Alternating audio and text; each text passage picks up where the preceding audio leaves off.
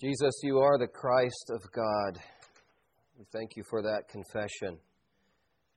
And we pray that we would take up our cross and follow you and not be ashamed of you. And we pray, God, that you would now give us ears to hear what you want to say to us. In Jesus' name, amen. Amen. You can be seated.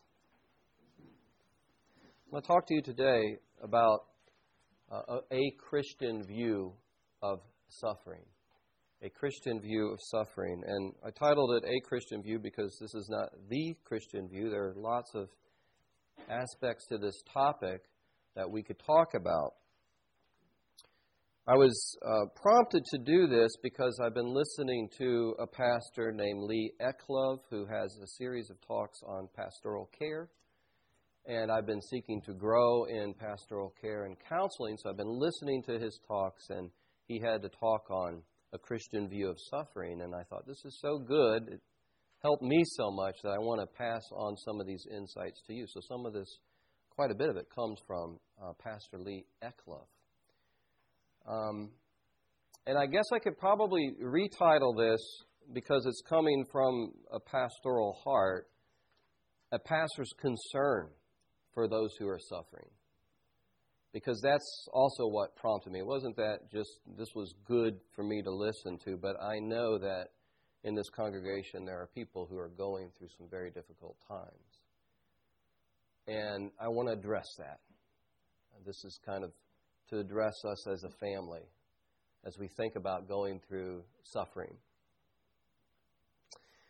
A question that naturally arises, and it's a legitimate question, is why? Why is God allowing this to happen to me? Um, and that's a legitimate question. I think there are helpful answers. You can read philosophy and theology on this question, and some answers are more helpful than others.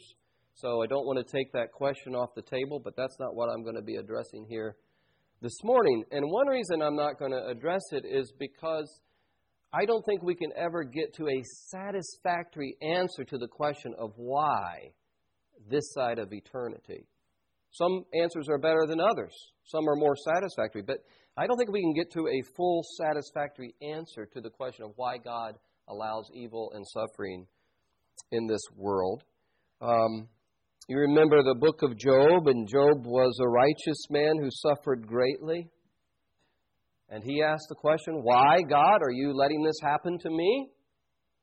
And did God give him an answer? His friends came and they gave answers. They tried to fill in the gaps, and they were rebuked by the Lord. What did Job get? Job got a vision of God at the end of the book. He gets a vision of God. He comes to this place of humility, and he realizes there there are things happening here that are bigger than I can comprehend. God is bigger than I can comprehend. There are things happening here bigger than I can understand. So Job didn't get the, the answer to the why question. Even if we got an answer to the why question, like an intellectual answer, we still have to go through it we, we'd still suffer the pain and the feelings and the emotions. It would still be difficult for us. The Bible's response to the question of suffering and pain is not so much to answer, answer why, rather, how. How can we go through this in a redemptive way? How does this have meaning and value and purpose? Because the temptation in the midst of suffering when we're going through it or we're seeing other people that we love go through it, a great temptation is to say, This is pointless. This is, this is arbitrary. There, there's, there's no meaning or purpose in this. And then to think that God is arbitrary and God is not at work in this. And we have to resist that temptation. So it's not about why, getting that why answer nailed down. I don't think we can do that perfectly this side of heaven.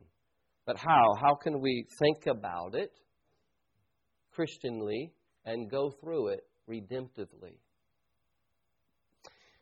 And I want to call your attention to that passage in 2 Corinthians where Paul is talking about going through suffering in a redemptive way.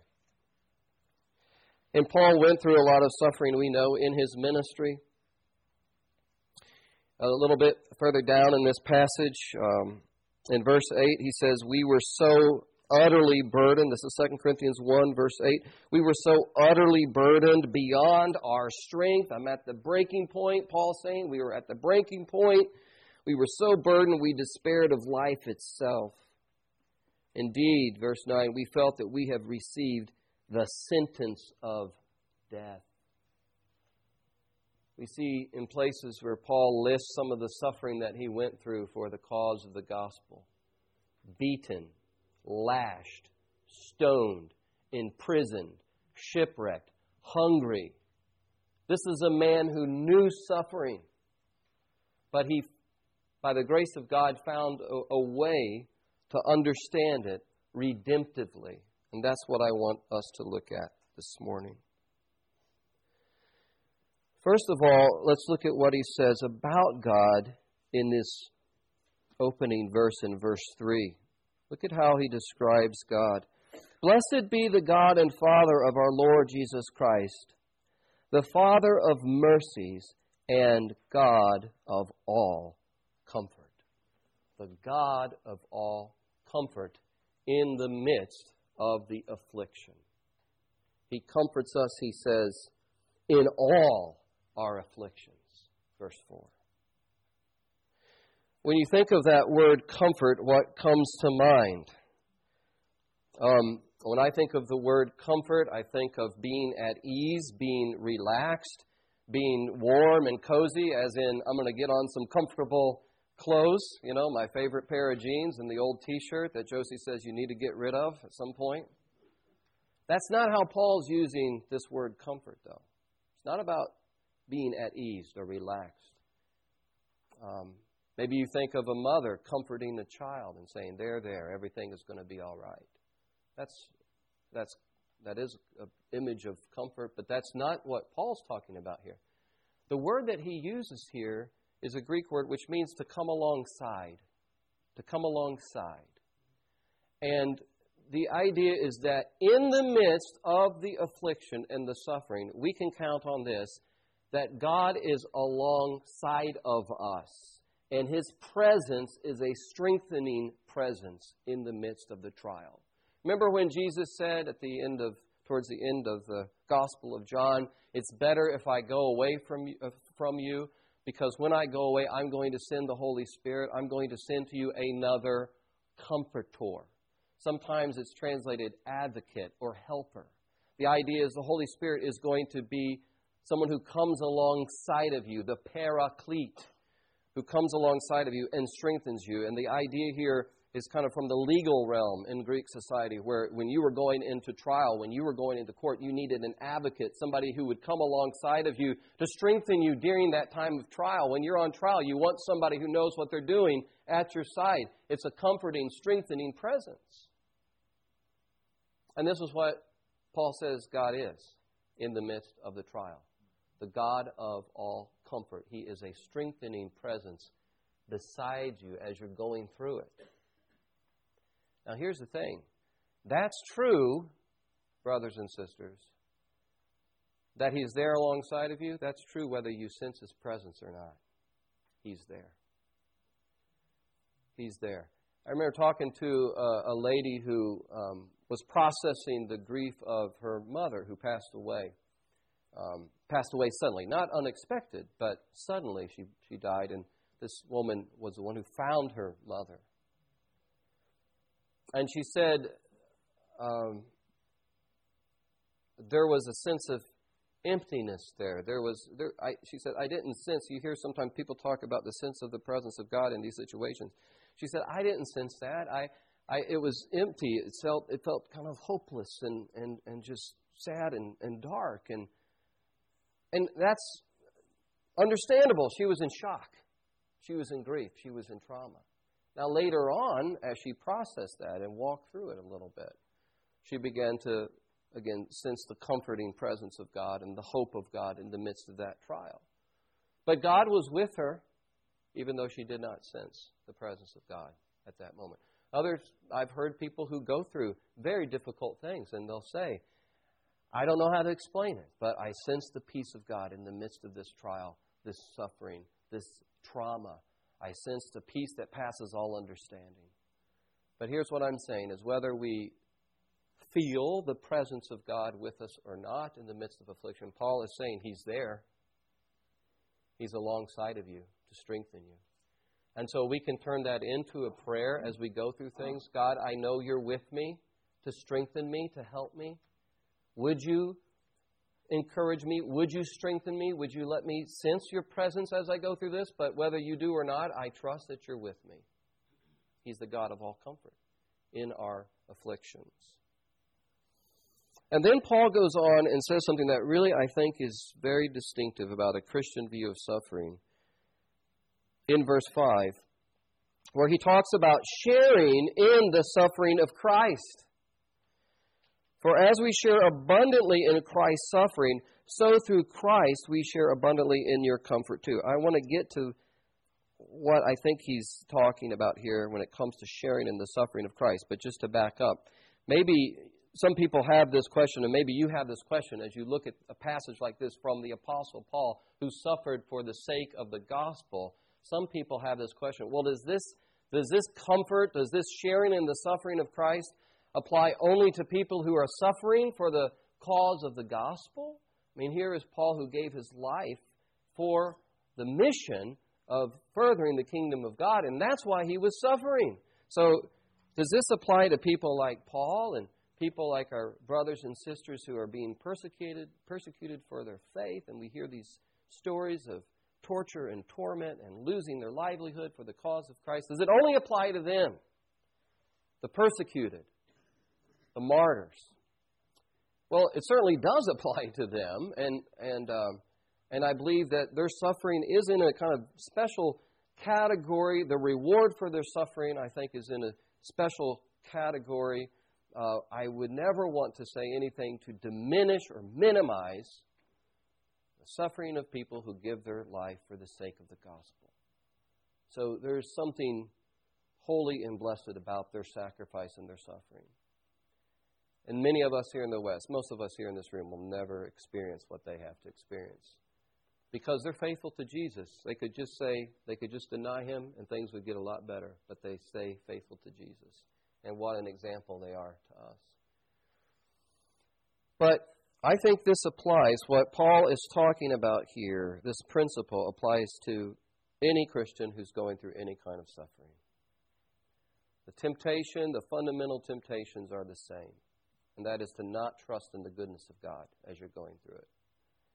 He says he's able to comfort us in all affliction, all kinds of affliction. Jesus suffered temptation. I read that verse from Hebrews last week. It says he suffered many kinds of temptations, or he suffered in many ways in the midst of his temptation. There's various kinds of suffering. And I think this principle applies to all of it. So it's not just that God is alongside of us in the midst of our suffering, but God is doing something to us in the midst of our suffering. If we share in the suffering of Christ as we go through it. God's not just alongside of us, God is at work in us as we share in the suffering of Christ. And that applies to as we go through physical illness, as we wrestle with relationships where there's tension and turmoil, and we long for reconciliation, but it's not happening, and that just breaks our heart. That goes for when we are trying to be faithful to Christ, facing all sorts of temptation in our life. And maybe there's a particular point where it's really acute and it's really hard to stay faithful to Christ in this area of my life, given the pressure of the world and my own sinful flesh. And I'm going to stay faithful and loyal to Christ, to Him in the midst of it. That's a struggle. That's a kind of affliction, if you will. I think it applies to all that. What does it mean to suffer with Christ. And this is where I found that talk by Lee Eclov so helpful. I mean, sometimes when you hear that, there's sort of this mystical quality to it. Suffering with what does that mean? And maybe there is something mystical that we can't completely define and wrap our minds around. But I think part of it is very, very clear to understand, and that is we share in the suffering of Christ as we go through suffering like Christ went through suffering. We share in the suffering of Christ as we go through suffering as he did. We wed our suffering to his experience of going through suffering.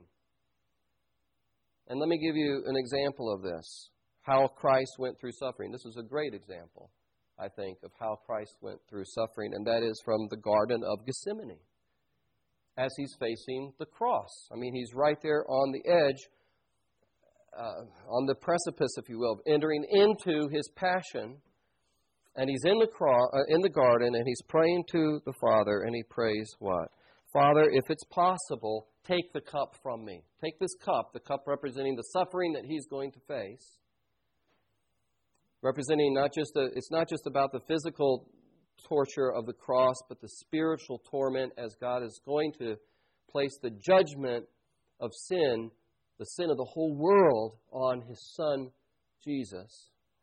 And Jesus does not want to go through it. So, this is a legitimate prayer. Jesus prayed as he was facing suffering. Father, take it from me. I don't want to go through it. It's not a stoical kind of resignation, like I'm just going to grit my teeth and bear it. But it's a plea to a loving Father Father, take this from me. Legitimate prayer. Heal me. Restore this relationship. God, deliver me in this circumstance. Take it from me. Paul prayed that the thorn in his flesh would be removed. So we pray for those things. We pray for healing. We pray for deliverance. But then the second part of the prayer Nevertheless, not my will, but yours be done. I'm going to entrust my life to you in this circumstance. I'm going to trust you. I'm going to obey you. I'm going to walk this path that you've laid before me. Jesus submits his will to the will of the Father. And friends, when we do that in the midst of suffering, rather than getting bitter, rather than getting angry, rather than despairing of the goodness of God, when we say in the midst of this suffering, Father, I'm going to trust you, I'm going to obey you, in that sense, we are wedding our experience of suffering to how Jesus went through suffering. That's an element of sharing in the suffering of Christ. And as we do that, we're strengthened, we're comforted, we're being transformed more and more in the image and likeness of Christ. I think we've all had the experience of being connected to a person who is better than us, maybe better at a particular discipline or activity, or maybe they're just a more virtuous person than us. And just by virtue of being connected to them, it makes us better. It makes us, us stronger. It strengthens us. You think of an athlete who, an elite athlete at the top of his game, the, one of the best ones of the sport, who comes on a team, and the other athletes begin to say, well, just having that guy on the team makes us all better. We all have to raise our game here because we see how he works. We see his passion, his energy. So it, it makes us all better. In business, you know, you have somebody who comes onto the team and they work hard at their job and they become a mentor for others. And people say, Well, I learned how to do my job better because of this person. I was connected to him or her. I learned about leadership. I learned about my, uh, my craft from this person. And when we go through suffering connected to Christ, when we go through suffering seeking to emulate His trust, His faith, His obedience to the Father, it transforms us, it makes us better. We become more like Him. And that is good for us, and that is good for others to see that as well. And here's the final point I want to make about a redemptive purpose to suffering. Is there a point to this? Is there meaning in this? Yes, God is with us. And yes, God is in us doing something as we wed our suffering to the suffering of Christ. And then also see what Paul says here. As we go through suffering, sharing in the suffering of Christ, it's a great witness to other people because it witnesses to the power of Christ in us. And Paul says that in 2 Corinthians chapter 4. Well, he's actually saying that kind of throughout some of these chapters, but in 2 Corinthians 4 it becomes even more clear, starting in verse 7, where he says, We have this treasure, the treasure of the gospel, the light of Christ. We have this treasure in jars of clay, and the jars of clay represent just the frail human nature, our bodies, our frailty, all of our frailty. We have this treasure in jars of clay. Why? To show the surpassing power belongs to God and not to us. Because we're just jars of clay. How much power does a jar of clay have? How much light does a jar of clay, just the jar itself? Paul's saying that's who we are. We're jars of clay. And as we go through ministry and as we go through life suffering, however, the light of Christ can shine through us. We are afflicted in every way, he goes on to say, but we're not crushed. We're perplexed, but not driven to despair. We're persecuted, but not forsaken. We're struck down, but we're not destroyed. And then verse 10, listen to this imagery.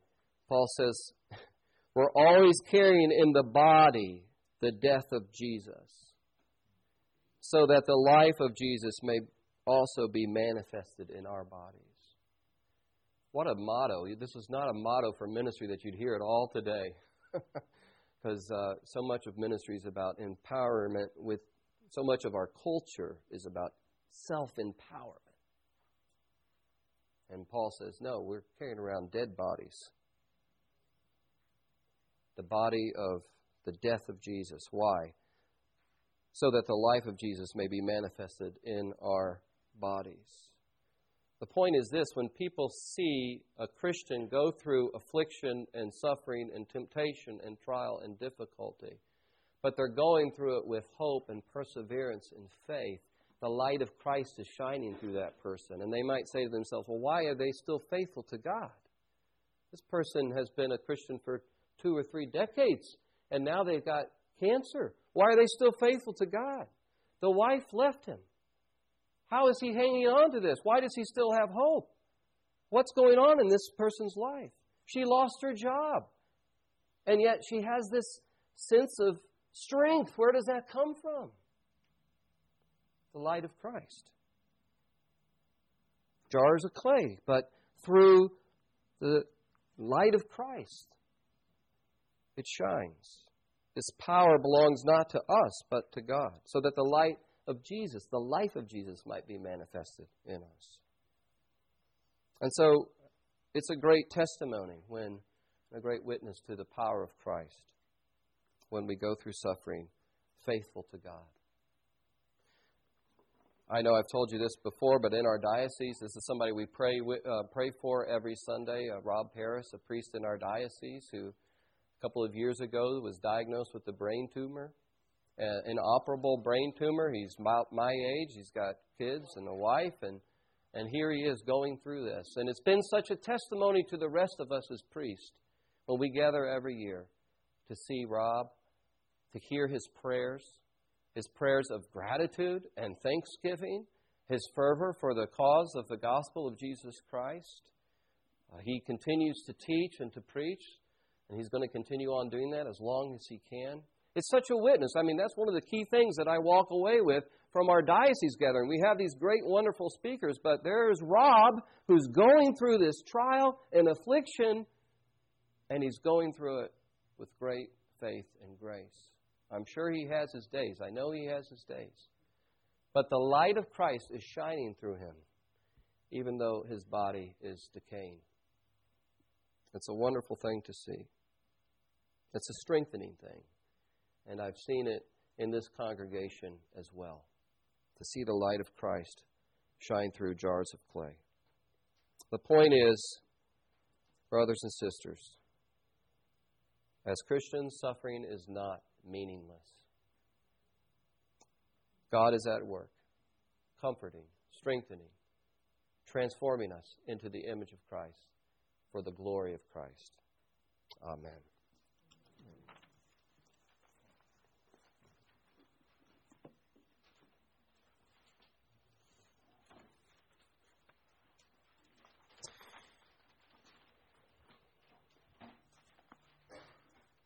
Lord, we lift up our lives uh, to you now and those that we are concerned about. And we pray that our affliction, our trials, our temptations, our sufferings, that they would be wedded to the suffering of Christ, that we would share in the suffering of Christ, that you'll help us to do that. You'll give us great wisdom in applying this to our lives. We pray for others who are in times of affliction and trial that you will be their strength, your, their comforter, O God. And we thank you that we, we have such, there is such hope and meaning and purpose through Jesus Christ, our Savior. Amen.